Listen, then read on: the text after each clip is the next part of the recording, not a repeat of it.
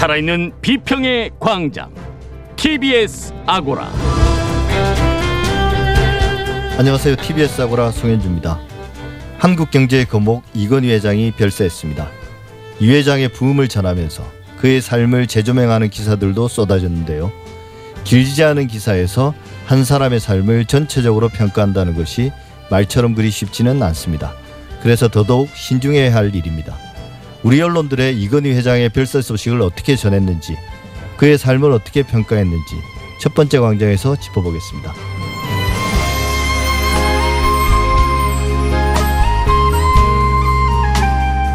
독감 백신을 접종받은 후 사망하는 사례가 이어지면서 백신 접종에 대한 공포도 확산돼 왔습니다. 질병관리청에 따르면 백신은 안전하다고 하는데요. 여전히 주저하는 분들 많습니다. 두 번째 광장에서 백신 접종의 안전성 여부에 대해 알아보겠습니다. TBS 아고라 지금 시작하겠습니다.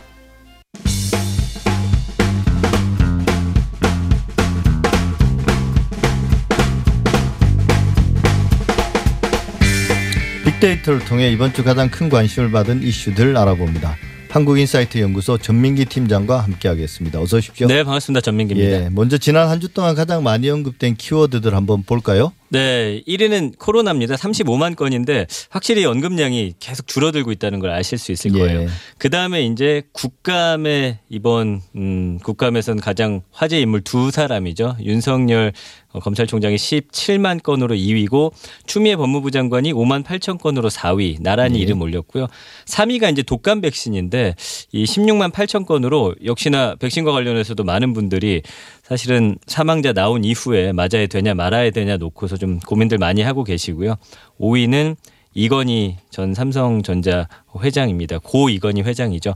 사실 그 언론사에서 나온 그 뉴스 개수로는 사실 이건희 회장 보도가 가장 많았던 그런 한 주였습니다. 아 그런가요? 네.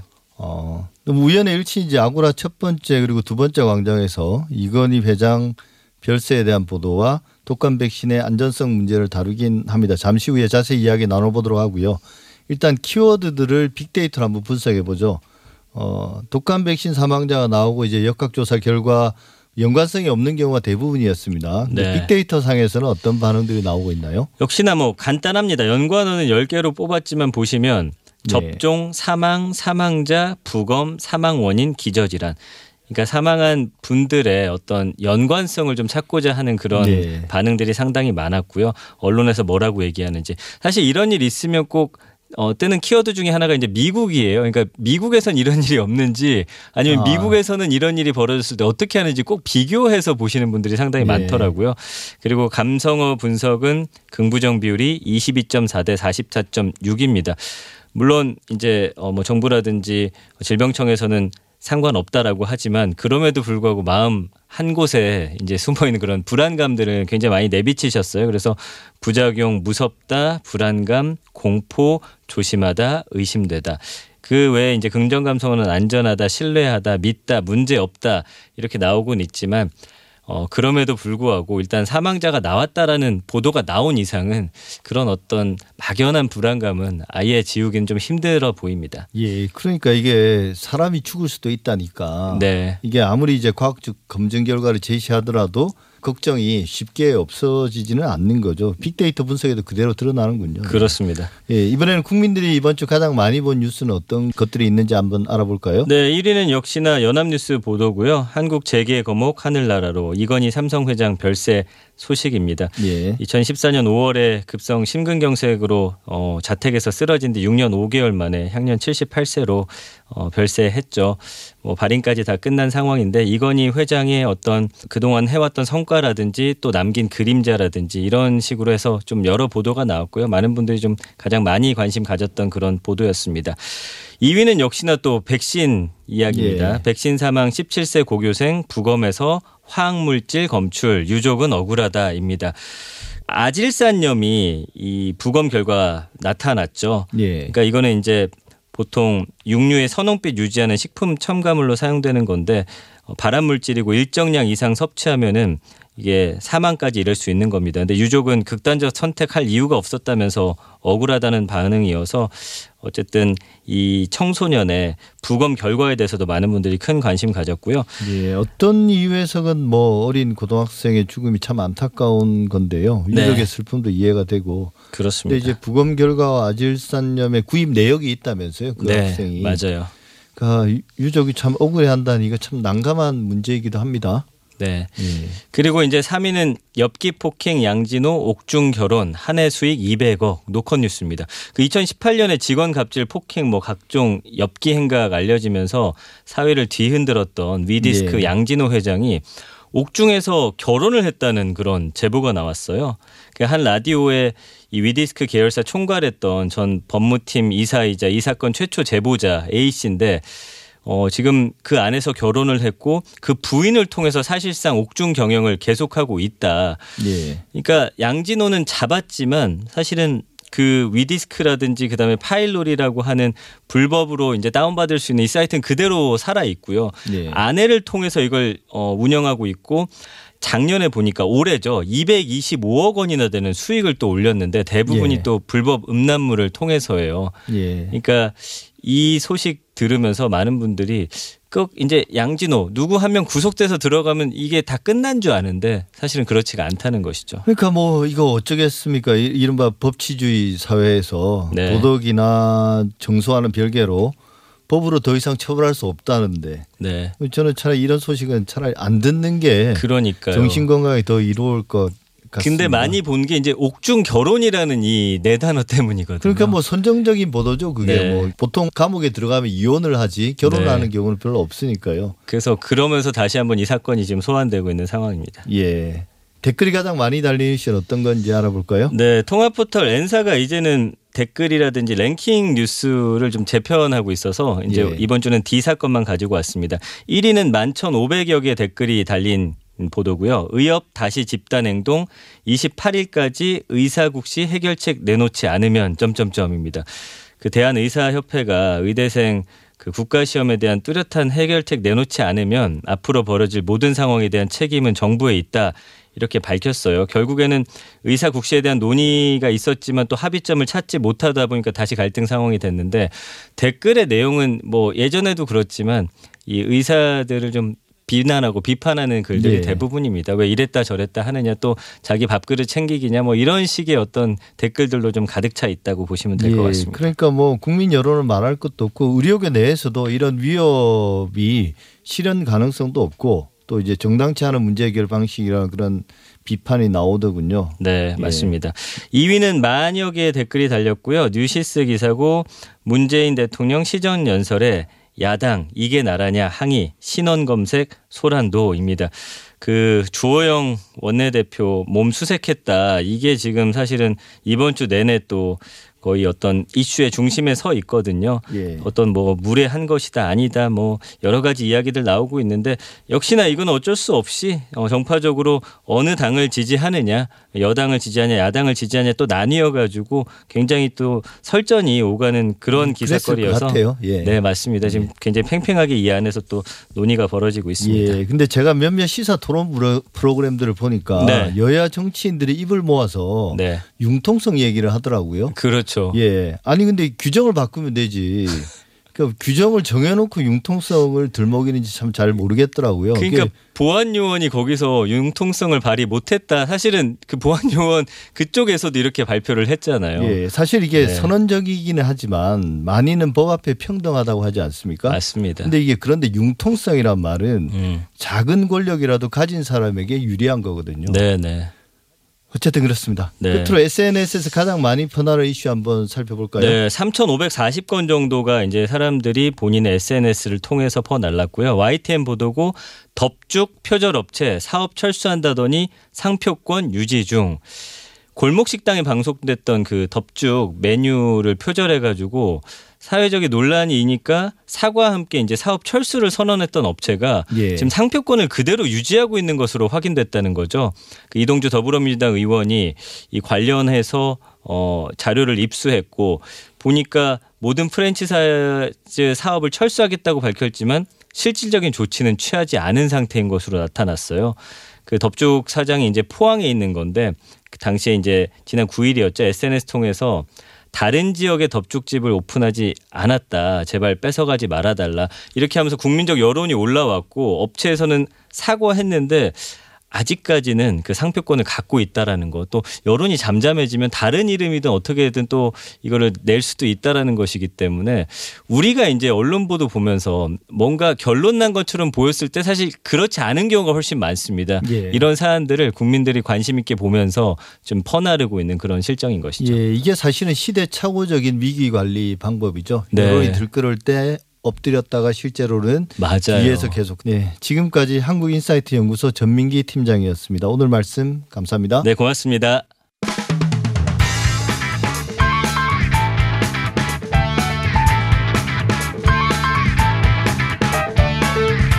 삼성 이건희 회장이 지난 25일 영원히 눈을 감았습니다. 2014년 5월 심근경색으로 쓰러진 지 꼭 6년하고 5개월 만입니다. 대다수 일간지와 방송에서 이건희 회장의 별세 소식을 대대적으로 보도했고 다양한 형태의 부음 기사도 쏟아졌습니다. 거물 기업인의 별세 소식을 전하는 우리 언론들의 모습은 어땠을까요? 오늘 첫 번째 광장에서 짚어보겠습니다. 정상근 기자 어서 오세요. 네, 안녕하십니까. 예, 정상근 기자는 부음 기사 써보셨나요? 부고 기사라고 하나요? 어, 고인이 돌아가신 뒤에 뭐 어떤 예. 분께서 돌아가셨다. 뭐 어, 장 장례는 어디서 치른다. 뭐 장지는 어디다. 뭐 이 정도. 네. 짤막한 거. 네, 네. 그런 예. 것만 좀 써봤습니다. 그럼 보통 이제 부고라고 하죠, 그건. 네, 그렇죠. 예, 예. 부고 기사고 그리고 이제 그 추모 목적의 부음 기사는 뭐 써본 적은 없는 것 같습니다. 예, 제 개인적인 생각이지만 지금 부음 기사는 어찌 보면 전기나 혹은 평전의 축약본인 것 같아요. 네네. 그 짧은 지면이지만 좀 직관적인 수준에서라도 고인의 공과 과에 대한 차분하고 좀 냉철한 평가. 만약에 기자가 그럴 능력이 부족하면 사실은 자기의 주관을 최대한 좀 자제하고 고인의 공과에 대한 상반된 어떤 세간의 평가를 좀 균형 있게 보도하는 게 맞는 것 같은데요. 그래야 좋은 부음 기사라고 할 수 있습니다. 그런 의미에서 이건희 회장의 부음 기사는 대체로 어땠습니까? 뭐 아까 오프닝에서 말씀하셨듯이 거의 뭐 대부분 언론이 이 상당 부분의 지면 혹은 방송 시간을 할애해서 이 고인의 부음 소식을 다뤘는데 예. 어, 다만 이 방송과 신문별로 뭐 저는 개인적으로 좀 차이를 많이 느꼈던 게요. 이 방송 보도를 보면 뭐 대체로 공과가 좀 두루 섞여 있는 모습이었던 것 같아요. 예. 어 그런데 뭐 신문 지면 같은 경우를 보면은 이 일부에서는 이제 좋은 평가 자체를 넘어서 어 뭐 아예 미화 수준으로 간 것 아닌가라는 생각도 어 드는 면도 좀 있었습니다. 그래서 뭐 고인이 뭐 역사적인 인물이었으니까 뭐 여러 가지 이야기는 나올 수 있는데 어 그렇다고 해도 뭐 일본 네티즌의 반응을 전한다거나 뭐 이건 이제 국민일보 기사였고요. 예. 어 그리고 이제 그 라면하고 단팥빵을 즐겨 먹어서 이제 소박하다라는 평가를 내렸다거나 예, 잘 아, 아시다시피 그래요? 네네 그 이건희 회장은 이제 슈퍼카 수집 마니아였지 않습니까? 뭐 그리고 뭐 이제 예전에 김용철 변호사가 폭로한 바에 따르면 푸아그라와 이제 고액의 고가의 와인 뭐 네네. 이런 것들도 나왔었는데요. 맞습니다. 뭐, 뭐, 그게 이제 나쁘다는 게 아니라 뭐 라면을 먹었다고 소박하다 이렇게 평가를 내리는 게 좀 황당하다라는 거고, 어, 혹은 그 이재용 삼성전자 부회장이 이 장례식장에 부산차를 몰고 왔다라면서 네. 또 의외로 소박하다라거나 뭐 이건 아주 경제 기사인데요. 하여튼 이런 형태의 기사들은 뭐 과도한 미화라고 좀 볼 수 있었던 것 같습니다. 예. 사실 동서고금을 막론하고 애도 기간에 장례식이 끝나지도 않았는데 고인의 잘잘못을 따지고 들지는 않거든요. 그런데 이제 조중동이나 경제신문들 보면 아무리 이건희 회장이 한국 경제에 기여한 바가 크다 하더라도 뭐 앞서 말한 그런 자잘한 것들뿐만 아니라 네네. 에, 좀 이건희 회장의 실패나 실책 또 이제 과오도 뭐 지나치게 미화하거나 책임을 다른 사람들에게 돌리는 보도가 많았던 것 같은데요. 어, 네, 그렇습니다. 뭐 지난 2007년이었죠. 이 김용철 변호사의 폭로 이후에 그 이건희 예. 회장이 조성한 이제 수조 원대 비자금이 드러난 적도, 난 적도 있었고 어 그리고 그 예전에 이제 그 삼성 엑스파일 사건 같은 경우도 있었고요. 또 이제 에버랜드 전환사채 헐값 발행 관련된 사건도 있었습니다. 뭐 이것 때문에 역시 적지 않은 주주들이 피해를 봤었는데 어 그런데 이 이야기들 그러니까 이른바 이제 좀 과오라고 할까요? 그, 그 전에 이제 잘못된 것들에 대해서 쭉 나열하면서 어 이거를 통틀어서 한국일보가 실연이란 표현을 썼어요. 실현. 예. 네네. 그러니까 실연이라는 단어는 좀 뭐랄까 어느 정도 이제 정도를 좀 걷다가 외부적 요인으로 어려움을 겪을 때 좀 그럴 때 쓰는 표현이 이제 예, 않겠습니까? 그 선한 사람이 악인으로부터 괴롭힘을 당하는 거죠. 네, 근데 이것은 분명히 그 삼성과 이지, 이건희 당시 회장의 좀 문제점이 드러났던 부분이었거든요. 그래서 이 실연이란 표현 자체는 좀 매우 부적절한 말이었던 것 같고, 어 그리고 뭐 고인의 어록 중에 하나가 뭐 기업은 이류, 뭐 관료는 삼류, 정치는 사류라는 말이 있는데, 어이 얘기를 들어서 그 이건희 회장이 가는 길을 이 정부와 사회가 계속 이제 방해를 했던 것처럼 좀 이렇게 지적을 한 언론도 있었습니다. 예. 이 조선일보가 그랬는데 이 사설로 제목 부터 이 사류 정치, 삼류 행정이 이 초일류 기업 발목 잡는 나라라는 제목을 썼어요. 어 그런데 뭐 이제 삼성의 노동 탄압 문제도 있었고 또 비자금 조성이라든지 온갖 편- 편법과 탈법 등이 있었는데 어 심지어 이제 노동조합 만들겠다는 노동자를 그 미행을 하는 좀 그런 구시대적인 행태도 어 삼성이 얼마 전까지 벌였던 일이거든요. 그래서 좀 이런 형태까지 마치 이제 정치와 행정이 어 삼성이 가는 길에 발목을 잡은 것처럼 좀 이렇게 어 평가하는 것처럼 보이게 해서는 좀 안 된다라는 생각이 좀 들었습니다. 예, 워낙 이건희 회장이 그 경제계 거목이고 그렇기 때문에 이제 그런 분들에 대해서는 찬반이 오가지 않습니까? 네네. 근데 이제 지나치게 그렇게 미화를 하면 또 이제 비판적인 사람들도 분명히 애도 기간이고 장례식이 끝나지 않았음에도 불구하고 그걸 이제 불편하거든요. 그렇죠. 그럼 이제 오히려 이제 거기에 대해서 반박하는 주장들이나 사실들을 내세우게 마련인데 그러다 보면 결국 이제 고인을 이제 욕보이는 그런 결과들이 나오는 것 같아요. 괜히 논란이 확산되고 좀 차분하게 어 그분을 평가할 수 있는 시간이 필요한데 네네. 그래서 이제 어찌 보면 경제 신문들은 고인의 죽음을 보도하면서 정부 정책 뭐 특히나 이제 뭐 상속세나 재벌 네네. 규제 이런 걸 비판하는 계기로 또 활용하기도 하더라고요. 이게 오히려 고인을 좀 이용한다고 해야 될까? 네. 그런 느낌도 들던데요. 맞습니다. 실제로 이제 국민청원까지 등장을 했다라고 하죠. 그러니까 고인이 사망한 직후부터 언론에서 이 계속 상속세가 11조에 이른다 뭐 이런 보도가 쏟아져 나왔는데 뭐 우리나라 최고의 부자였으니까 뭐 여기까지는 뭐 대중이 궁금해 할 수도 있죠. 궁- 궁금해 할 수도 있는데 어 그렇다고 치더라도 그 이후에 좀 논지의 전개 방향이 이 상속세가 너무 많다라면서 이제 여론을 호도하는 경우들이 예. 왕왕 보이고 이로 이 분위기 속에서 이제 국민청원까지 등장을 한 건데 어, 그러니까 뭐 많은 분들이 이 상속세 50%를 얘기를 하니까 어, 내가 죽은 다음에 내 자식들에게 내 재산을 물려줘도 50%를 내는구나 이렇게 생각을 하시는 뭐 그런 상황인 것 같아요.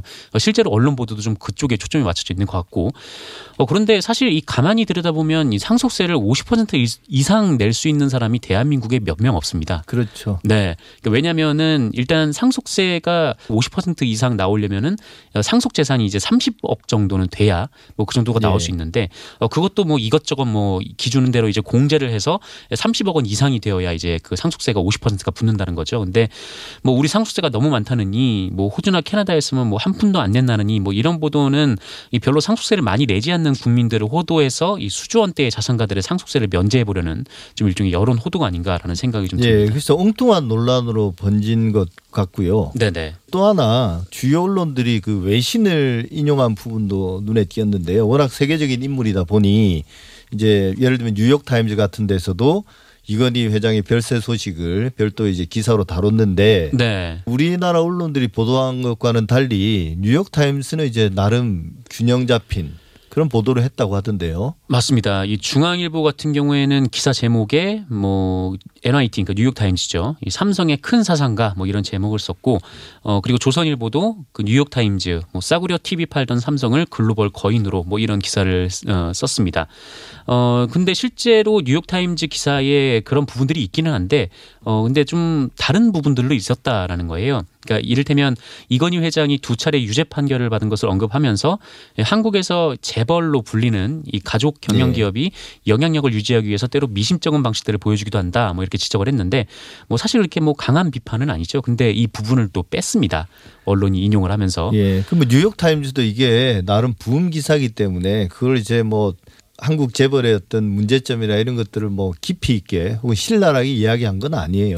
근데 네. 이제 그런 부분들이 없지는 않거든요. 근데 뭐 어느 정도 그냥 공과 이렇게 섞어서 이제 보도를 예. 한 건데 어 그리고 그 로이터 통신 같은 경우에도 이 조선일보가 인용을 했는데 이 조선일보는 그 로이터 통신에서 어 소니 등 라이벌에 도전하기 위해서 혁신을 촉진했다 이 내용만 딱 전달을 했거든요. 근데 예. 어, 이 로이터 통신의 기사 원문 제목이 5점을 남긴 거인이라는 제목이었습니다. 그 예. 공가가 들어 다 들어가 있는 부분이라는 것이죠. 어, 그런데 이제 그 다른 부분은 이 조선일보가 인용하지 않았고 어, 그리고 AP통신 같은 경우에는 그 이건희 회장에 대해서 비판적인 내용을 다뤘는데 다른 외신을 인용한 이 한국 언론들은 이 AP통신은 또 다, 어, 다루진 않았습니다. 예, 외국 언론이 이제 보도 내 외국 언론의 보도 내용을 좀 편향되게 취사 선택하는 그래서 이제 결국 왜곡하는 이번에도 여지없이 드러난 거라고 볼 수 있겠네요. 네네. 예, 이건희 회장의 장례식이 치러지는 가운데에서도 해프닝 같은 그런 보도들도 기승을 부렸다고 대단히 선정적인 네네 맞습니다. 어 일단 뭐 이건희 회장이 뭐 남긴 뭐 유언이라든가 뭐 마지막 편지 뭐 이런 글이 온라인을 통해서 확산되기도 했는데 그이 예. 편지가 또 가짜로 밝혀졌어요. 그래서 뭐 언론 언론에서 또 팩트 체크를 하면서 이 부분에 대해서 바로 잡기도 했는데 어 그리고 또 가십성 보도도 있었습니다. 뭐 조선일보 같은 경우에는 그 이건희 장례식장에서 가장 주목받은 사람은 이런 제목을 달고 기사를 냈는데 어, 손녀 외모에 대한 얘기였어요. 예. 어 그리고 뭐 사적인 정보 뭐 손 그 이건희 회장의 손녀가 이 개인 SNS에 올린 사진까지 여러 언론에서 이제 그다 그야말로 이제 퍼가면서 어 외부적으로 공개, 공개를 했는데 좀 이거는 좀 가십성 보도이고 오히려 아까 좀 얘기를 했던 이 고인을 또 욕보이는 그런 보도가 아닌가라는 생각이 또 듭니다. 예, 이런 가십성 혹은 이제 선정적인 보도에 정신이 팔리니 좀 제대로 된 부음 기사를 쓰지 못하는 게 아닌가 그런 생각도 듭니다. 이러다 보니 결국 이제 반도체 노동자 직업병 문제 해결을 위해서 그동안 삼성과 싸워왔던 시민단체 그 반올림이죠. 네. 여기서도 이제 입장문을 냈는데 아무래도 세게 낼 수밖에 없겠죠, 사실은. 음, 네, 뭐 그래도 그 이전에 이제 반올림에서 좀 비판했던 것과는 조금 어 아무래도 고인이 되다 보니까 그렇죠. 좀 그렇게 많이 격한 표현을 쓰지 않았는데 예. 어쨌든 반올림에서도 좀 이런 분위기 속에서 지금 한마디를 안 할 수가 없는 상황이 됐습니다. 그래서 예. 어, 입장을 좀 냈는데 이 반올림 측에서는 이 삼성의 경제적 성공과 이 반도체 신화의 영광은 이 고인이 독차지를 해왔지만 어, 이것은 이 삼성이 만든 어둠이 작지 않다라면서 이 노동자들의 건강과 생명은 언제나 삼성의 이윤 뒤로 밀려났다. 뭐 이렇게 평가를 했습니다. 예. 어 그러면서 이제 방도, 반도체 공장에 방치된 위험 속에서 이 진정한 주역인 노동자들은 병에 걸렸고 목숨을 잃었다라고 환기를 시켰고요. 이 삼성공화국에서 이 정부도 법도 언론도 삼성과 함께였다라고 비판하는 내용이었습니다. 이런 비판의 목소리는 좀 보도는 됐나요?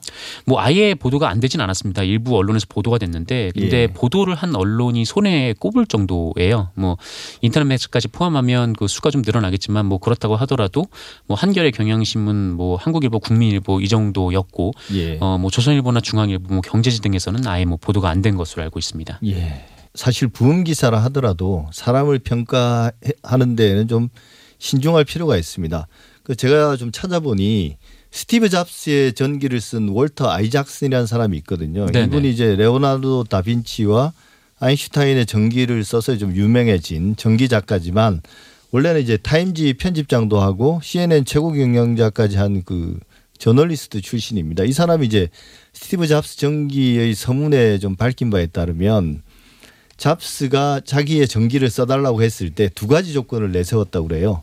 하나는 잡스의 적들, 음. 잡스를 싫어하는 사람들의 말을 제한 없이 듣겠다. 또 하나는 초고가 완성되고 나서도 스티브 잡스에게 보여주지 않겠다. 이 두 가지 조건이었는데 이제 흔쾌히 승낙을 했다고 합니다. 그래서인지 스티브 잡스의 전기는 제가 읽어본 그 어떤 전기보다도 그 스티브 잡스의 삶을 가감 없이 어, 밝은 면과 어두운 면들을 모두 다 깊이 있게 보여주고 있었던 것 같습니다. 우리 언론들도 좀 따라 배웠으면 좋겠습니다. 지금까지 정상근 기자와 함께했습니다. 이번 주도 수고 많으셨습니다. 고맙습니다.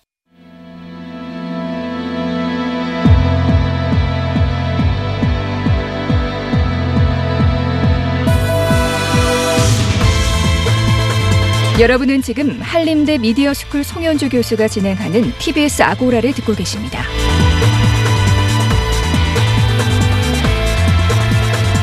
이슈의 논점과 사실관계를 짚어보는 두 번째 광장 시간입니다. 독감 백신을 접종받은 후 사망하는 사례가 이어지면서 백신 접종에 대한 우려가 끊이지 않고 있습니다. 질병관리청은 안심하고 맞아도 된다고 하지만 여전히 주저하는 분들도 많습니다. 독감 백신 접종 후 사망 문제, 백신과 인과관계는 밝혀진 것이 있는지, 무관하다면 백신을 지금 맞아도 되는 것인지, 아니면 좀 더 신중하게 기다려봐야 할 것인지, 요즘 많은 분들의 고민거리 중 하나일 겁니다. 김경우 서울백병원 가정의학과 교수님과 함께 백신 접종의 안전성 여부에 대해서 이야기 나눠보겠습니다. 안녕하세요. 네, 안녕하세요. 예. 독감 백신 접종을 받은 후에 사망했다는 보도가 잇따랐거든요. 근데 이제 질병청이 총 46건에 대해서 조사를 했는데 인과관계가 있는 것으로 나타난 사례는 없다는데요. 어떻습니까? 네, 그렇습니다. 제가 계속 어, 많은 사망 사례가 보고돼서 국민들께서 많이 이제 걱정하시고 계신데 지금까지 이렇게 백신 접종을 맞고 사망하셨다는 사례가 예. 있었던 적은 없었기 때문에 이게 백신 접종 때문에 실제 사망이 증가한 건지 아니면 사망은 동일한데 신고 건수가 증가한 건지에 대한 구별이 필요할 텐데요. 우선 이제 돌아가신 분들의 고인의 사인을 봤을 때 백신의 이상 접종과 관련된 사인은 아닌 것으로 나타났기 때문에 인과관계가 현재는 있지 않다 이렇게 보고 있고 접종을 중단할 정도의 에, 상황은 아니다 이렇게 판단하고 있는 것으로 알려져 있습니다. 예. 근데 뭐 이건 좀 기술적인 문제인 것 같기도 하던데요. 그 동일한 제조 번호의 백신에서 사망자 발생이 두 건 이상 나올 경우 해당 백신 사용을 중지하겠다고 했는데 그런 경우도 없다는 거죠.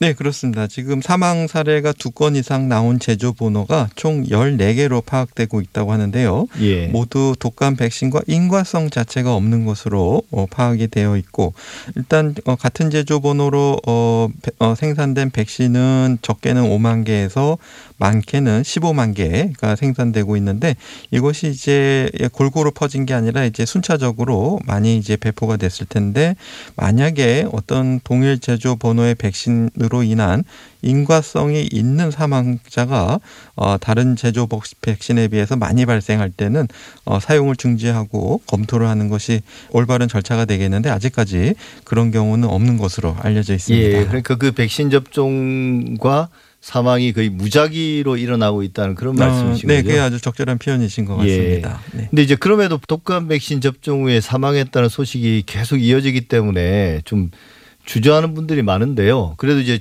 검증을 해보니 현재까지 독감 백신 이유가 아니라면 주요하게 밝혀진 그 사망 원인들은 뭔가요? 네, 그렇습니다. 그래서 이분들이 왜 돌아가셨는지를 어, 여러 가지 의무 어, 기록 조사라든지 아니면 검사 기록 또 필요한 경우 이제 부검 결과 등을 통해서 사인을 어, 분석을 했는데요. 예. 어, 대부분 이제 심혈관계 질환, 어, 또 뇌혈관계 질환으로 인한 아, 사망으로 돌아가신 것이 이제 많이 어, 가능성이 높게 되겠고요.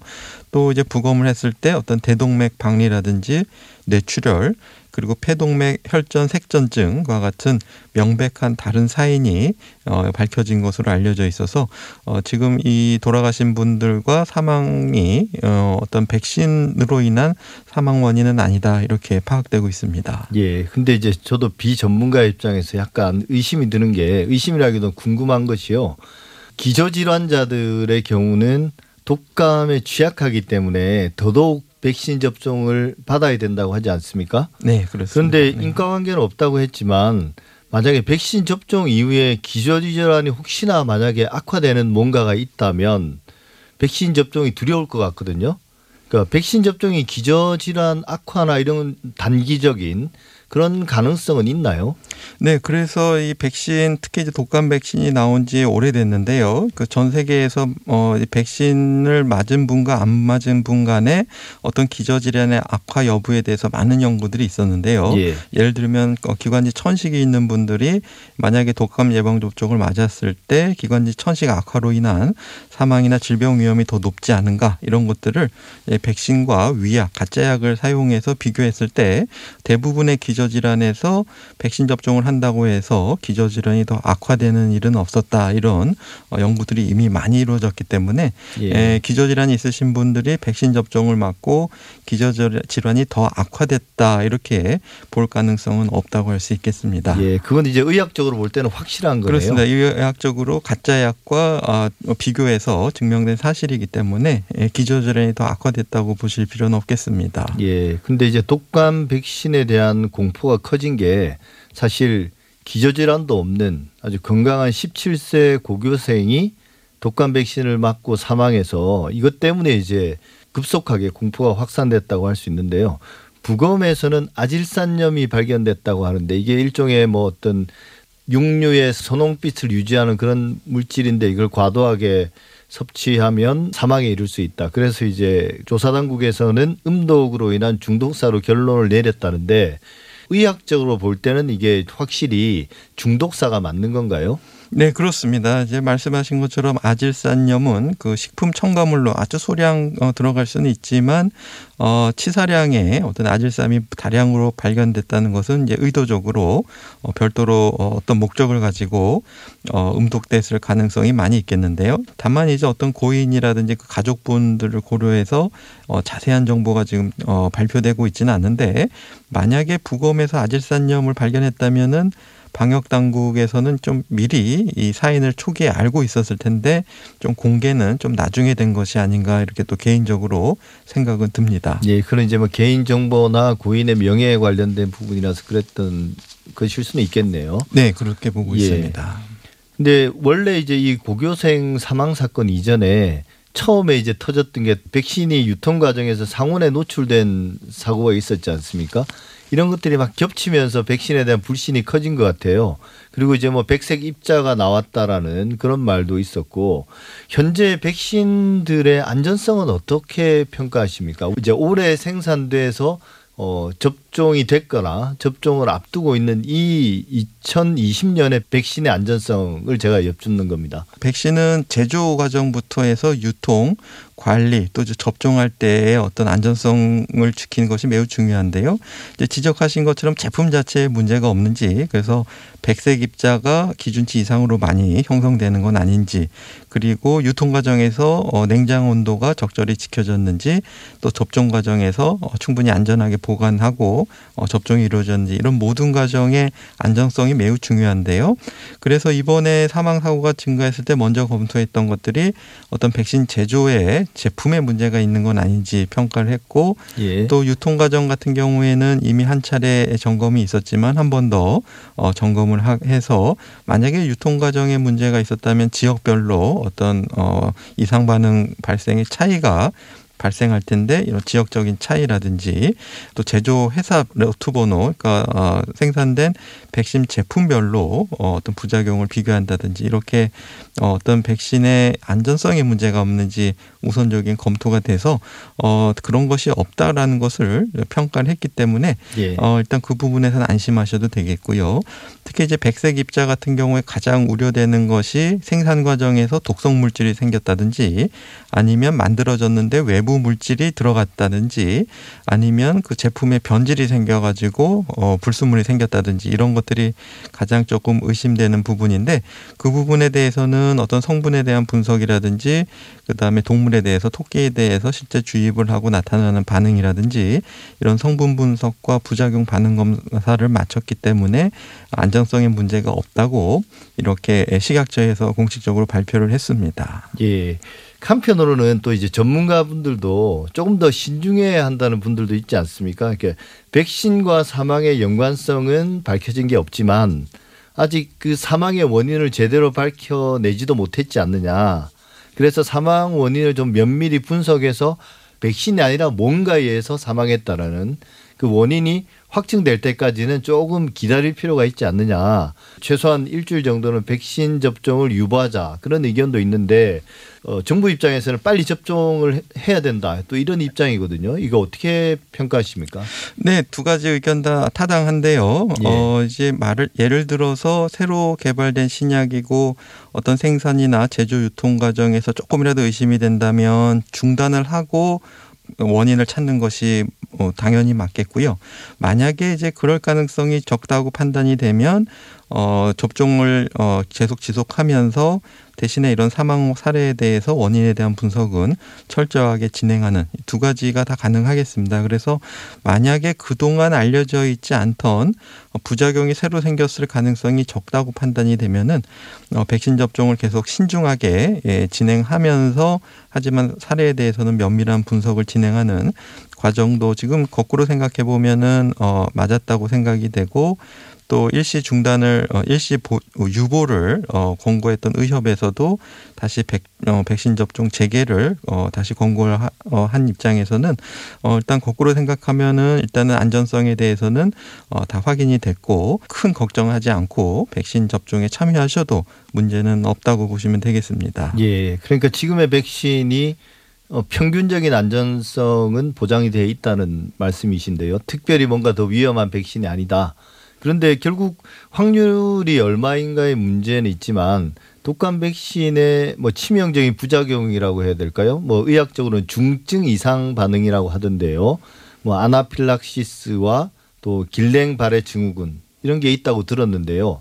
이 독감 백신을 맞으시는 분들이 혹시나 이런 낮은 확률이지만 이런 증상이 나타날 수도 있지 않습니까? 이게 어떤 증상이고 어, 대처 방안 같은 걸 좀 안내해 주신다면요. 네, 그 부분이 이제 중요한데요. 지금까지 나온 사망 사례들이 백신과의 직접적인 인과성은 없다고 어느 확인이 됐지만 말씀하신 것처럼 100% 안전하다고 100% 어떤 중증 이상 반응의 가능성이 없다는 뜻은 전혀 아니기 때문에 예. 어, 지금까지 없었던 어, 부작용들이 충분히 발생할 가능성이 있겠고 어떤 이제 아까 확률의 문제를 지적해 주셨지만 예를 들어서 기존에 알려져 있는 그 아나필락시스나 길랭발해 증후군의 발생률이 100만 명당 한 명으로 발생한다. 이렇게 봤을 때 굉장히 가능성은 낮지만 3천만 명이 접종하시게 되면 30명에게서는 이러한 치명적인 중증 이상 반응도 충분히 나타날 수가 있기 때문에 예. 충분히 여기에 대해서 대비를 하는 것이 필요한데요. 이것은 어, 어떤 아나필락시스라든지 길랭발해가 생기는 것은 그러니까 발생하는 것은 좀 예측할 수 있는 뚜렷한 인자가 없기 때문에 에, 좀 어, 어려운 면이 있지만 발생했을 때 발생 가능성에 대해서 우리가 이제 신속하게 준비를 하고 대처를 하게 되면은 예. 사망으로 이르는 것을 우리가 막을 수가 있기 때문에 우선은 아나필락시스 쇼크 같은 경우 의 증상이 백신을 접종을 맞고 나서 대부분 30분 이내에 아니면 때로는 좀 몇 시간 정도 지나서 24시간 이내에 심한 알레르기 반응이 나타나셔서 어, 가렵고 특히 얼굴이나 눈이라든지 입 같은 점막이 붓고 얼굴이 빨갛게 어, 발적이 생긴다든지 거기에 더불어서 이렇게 숨이 잘 안 쉬어지고 숨 쉴 때 쌕쌕 소리가 나는 천명음이 들리면서 또 혈압이 떨어지기 때문에 어지럽다든지 속이 메스껍고 토할 것 같다든지 이런 경우에는 우리가 중증의 이상 반응으로 볼 수가 있기 때문에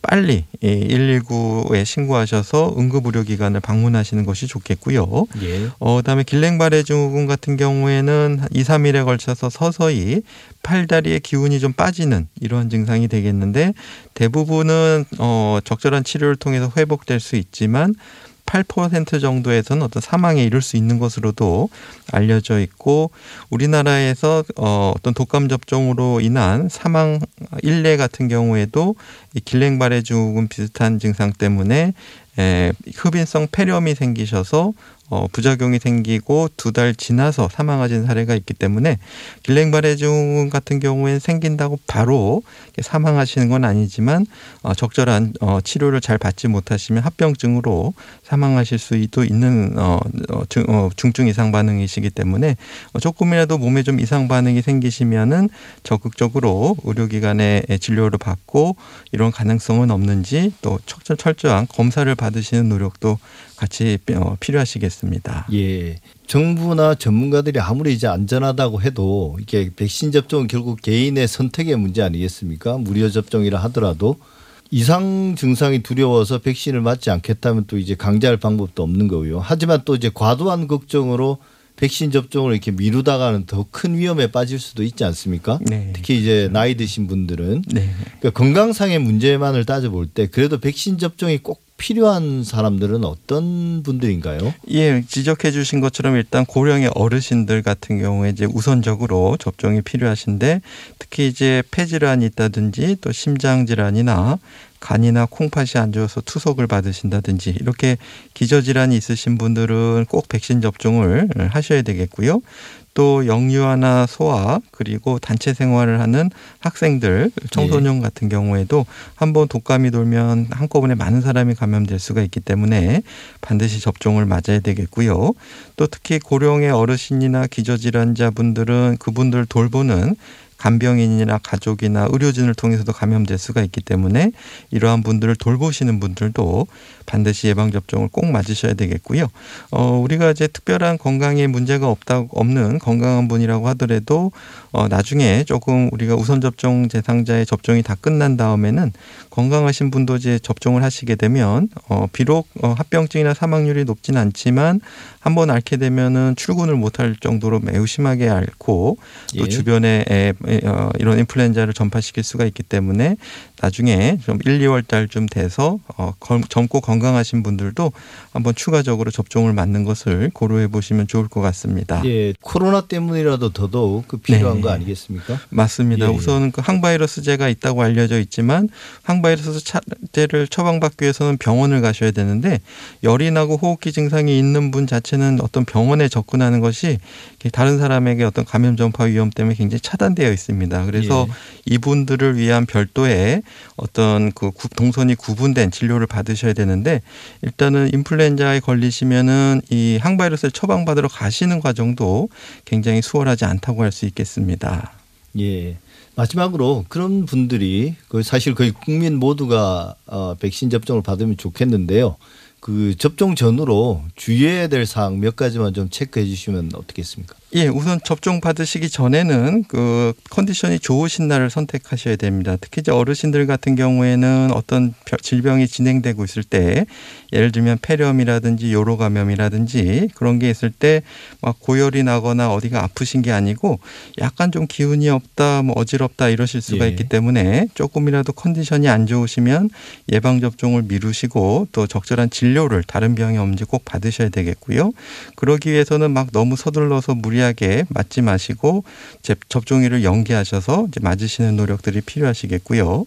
또 이제 맞으실 때는 탈수가 되지 않도록 좀 수분을 좀 충분히 드시는 것이 필요하시겠고 접종을 맞고 나서 또 한 30분 정도는 의료기관에 머무르시고 또 예방접종을 맞은 당일날은 어디 이렇게 먼 거리에서 작업을 하지 마시고 집이라든지 의료기관에 연락이 가까운 데서 머무시면서 활동을 좀 줄이시는 것이 좋겠고요. 그러기 위해서 이제 의사와 예진을 충분히 자세히 하셔야 되는데 그러기 위해서는 이제 평소에 다니시던 단골 의사 선생님하고 이제 충분히 상의하시는 것이 줄 서서 이렇게 예방 접종을 맞는 것보다 좀 더 효과적이고 안전하실 수가 있겠고요. 접종을 맞고 나서 이제 호흡곤란이라든지 뭐 두드러기, 심한 현기증 이런 것이 나타나면은 빨리 어 119에 신고하셔서 응급의료기관을 찾는 것도 필요하실 수 있겠습니다. 네, 잘 알겠습니다. 백신 포비아라는 말까지 나왔었는데요. 지금은 조금 누그려졌지만 우려는 여전합니다. 정부는 정부를 믿고 백신 접종을 받겠다는 국민들을 위해서라도 사소한 불신이 생기지 않도록 최선을 다해야 되겠습니다. 언론도 불필요하거나 과도한 걱정을 유발할 수 있는 보도에는 신중을 기할 필요가 있겠습니다. 지금까지 김경우 서울백병원 가정의학과 교수였습니다. 오늘 말씀 감사합니다. 네, 감사합니다.